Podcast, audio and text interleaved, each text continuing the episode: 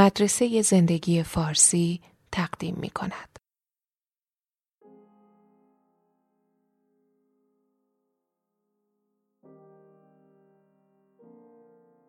در ژانویه 1941 نویسنده فرانسوی آلبر کامو دست به کار رومانی شد درباره یه ویروس که به طور کنترل ناپذیر از حیوان به انسان منتقل میشه و نهایتا نیمی از جمعیت یه شهر مثالی امروزی رو نابود می‌کنه. نام کتاب رو گذاشت لپست تا اون نهایتا در 1947 منتشر شد و بارها به عنوان بهترین رمان اروپایی نیمه دوم قرن بیستم مورد ستایش قرار گرفت. کتاب که به نصری فراموش نشدنی و گزیدگو نوشته شده، قدم به قدم ما را از مراحل شیوع فاجعه بار بیماری در شهر خیالی به نام اوران در ساحل الجزایر عبور میده. رمان از زاویه دید قهرمان داستان دکتر ریو روایت میشه که به عبارتی خود آلبر کاموه. در آغاز رمان جو شهر به طرز دلهور آوری عادیه. می نویسه اوران یک شهر معمولی است. چیزی نیست جز یک مرکز استان فرانسوی نشین در ساحل الجزایر. ساکنین زندگی پرمشغله مادی و بیهویتی دارن و اصلا حواسشون نیست که زندن. طولی نمی‌کشه که همهگیری به جون شهر میفته. وحشت با زرباهنگ یه رمان مهیج شروع میشه. دکتر ریو یه موش مرده پیدا می‌کنه. بعد یکی دیگه و یکی دیگه. شهر با مرگ مرموز هزاران موش روبرو میشه که گیج می‌خورن از مخفیگاهشون در میان قطر خونی از دماغشون میریزه و تلف میشن. ساکنین مسئولین رو متهم می‌کنن که سریع عمل نکردن. موش ها رو جمع می‌کنن و شهر نفس راحتی می‌کشه. ولی دکتر ریو شک کرده که این آخر ماجرا نیست. ریو اونقدر درباره تاریخ تاون و انتقال از حیوان به انسان خونده که بدون واقعی در پیشه. طولی نمی‌کشه که همهگیری به جون شهر میافته. بیماری از شهروندان به هم منتقل میشه و ترس و وحشت رو کوچه به کوچه می‌بره. کامو برای نوشتن رمان در تاریخ تاون و اپیدمی ها غرق شد. درباره مرگ سیاه قرن 14 خوند که 50 میلیون اروپایی رو کشت. تاون 1629 ایتالیا که 280 هزار نفر رو در شمال ایتالیا کشت. تا بزرگ لندن 1665 و تا اونهایی که در قرن 18 و 19 در شهرهای ساحل شرقی چین کشتار کردند. در مارس 1942 کامو به آندر مالرو نویسنده گفت می‌خوام بفهمم تا اون برای بشریت چه معنایی داره. اضافه کرد اینطوری که بگیم تا اون عجیب به نظر میاد ولی این مضمون به نظرم خیلی طبیعیه. کامو در مورد یه همهگیری خاص تا اون ننوشت اونجورم که گاهی گفته شده این تمثیلی از اشغال فرانسه توسط نازیهان نیست. این موضوع براش جاذبه داشت چون در فلسفه کامو همه ما به این که خبر داشته باشیم در دل تاون زندگی می‌کنیم. تاونی که یه بیماری شایع خاموش و ناپیداست که هر آن ممکنه ما رو بکشه و زندگیهایی که خیال کردیم قرص و محکمه رو ویران کنه. وقایع تاریخی که ما به نام تاون و همهگیری می‌شناسیم صرفا تجمع تعدادی پیش شرط جهانی هستند. اینها مثال های تکان دهنده هستند از یک قانون ازلی و ابدی. اینکه انسان در معرض مرگ تصادفیه با یه میکروب، یه حادثه یا اعمال هم نوعان.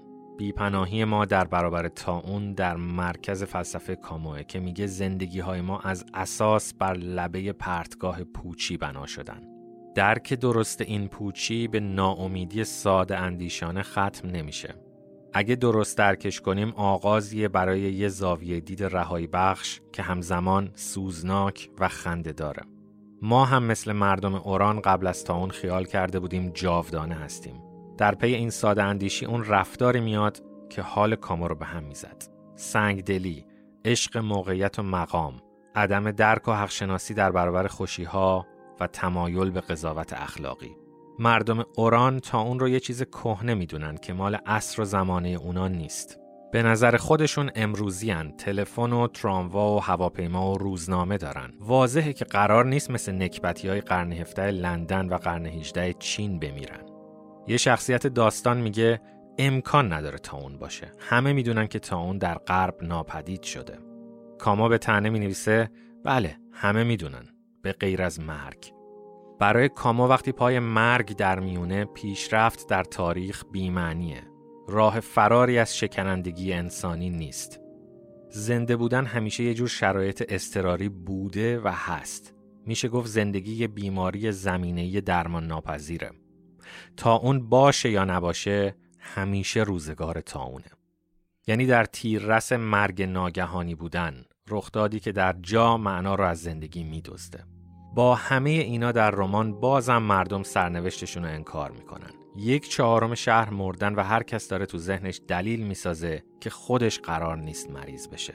کتاب نمی‌خواد ما رو وحشت زده کنه. وحشت پاسخیه به یه خطر کوتاه مدت که نهایتا میشه ازش به امنیت رسید.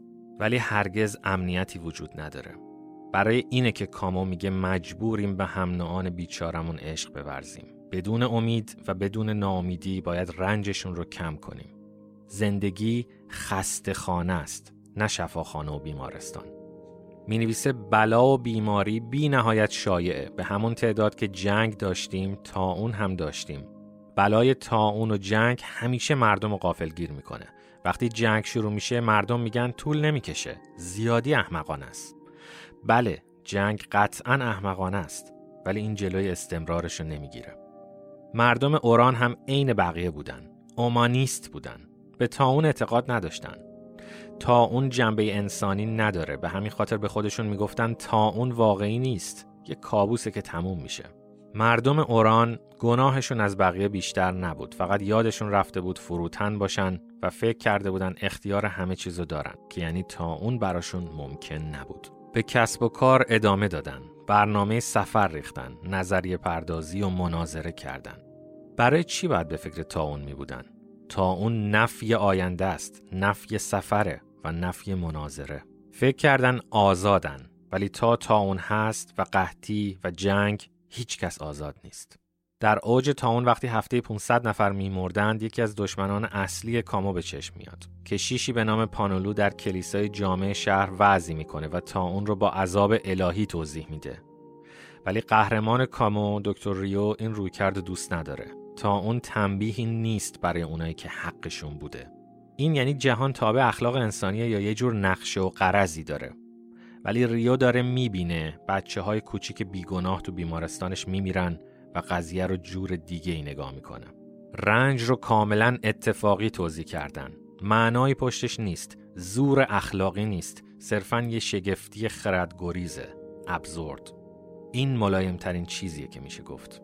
ریو خستگی ناپذیر با مرگ مبارزه می‌کنه. سعی می‌کنه رنج مردم رو کم کنه. ولی قدیس نیست. کاما در یکی از فرازای کتاب می نویسه این ماجرا ماجرای قهرمانی نیست ماجرای شرف و معرفته. شاید فکر احمقانه به نظر بیاد ولی تنها راه مبارزه با تا اون معرفته. یکی از شخصیت ها از ریو می‌پرسه معرفت چیه؟ پاسخ دکتر ریو کوتاه و شیواست. تعریف کلیش بلد نیستم. ولی در مورد خودم می‌دونم معرفت اینه که کارمو بکنم. با وجود وحشت و ویرانی کامو که در مقاله پیشینش بشریت رو با سیزیف بدبخت مقایسه کرده و بعد از ما خواسته سیزیف رو خوشحال تصور کنیم اینجا یه برداشت دقیق به ما میده که چی باعث میشه زندگی ارزش تحمل کردن داشته باشه. دکتر ریو رقص و عشق و طبیعت رو دوست داره. به بوی گلها و رنگهای غروب حساسه و مثل کامو شنا کردن دوست داره. یه روز غروب بعد بیمارستان تنی به آب می‌زنه تا از عظمت موجها قوت قلب بگیره. نهایتا بعد از بیش از یک سال تا اون فروکش می‌کنه. مردم شهر جشن می‌گیرن. ظاهرا دردها به آخر رسیده. شرایط عادی می‌تونه برگرده. ولی کامو نظرش این نیست. ریو ممکنه در این تاون خاص کمک کرده باشه ولی تا اون که تموم نمیشه می نویسه ریو می‌دانست که پایان این دفتر نمی‌تواند حکایت پیروزی قاطعانه باشد. تنها ثبت و ضبطی است از آنچه باید انجام می‌دادیم و آنچه بیشک دوباره باید با این بلا بکنیم. همینطوری که به فریادهای شاد مردم شهر گوش میده یادش نمیره که این خوشی همیشه در معرض تهدیده. می‌دونست که این جمع شادان همیشه قافل از چیزایی که باید براش کتاب خوند. اینکه باسیل تا اون هرگز ریشهکن نمیشه سالها خفته میمونه و با حوصله در اتاق خوابا سردابا چمدونا دستمالا و کاغذهای کهنه انتظار می‌کشه اون روز میاد که تا اون دوباره موشهاش رو بیدار کنه و بفرسته تا توی شهر از خود راضی دیگه بمیرن. گفته های کامو در دنیای معاصر پیشگوی جادویی نبود که بتونه چیزایی بگه که بهترین دانشمندا بلد نیستن. بلکه طبیعت انسان رو درست اندازه گرفته بود و از آسیب پذیری های بنیادی و عجیبی در ما خبر داشت که معمولا تحمل نداریم به یاد بیاریم. از زبون یکی از شخصیت ها کامو می‌دونست و ما نمی‌دونیم که همه این تا اون را در درون خود دارند و هیچ کس هیچ کس در عالم مسون نیست. لطفاً با subscribe و like کردن مطالب ما از ادامه این پروژه حمایت کنید.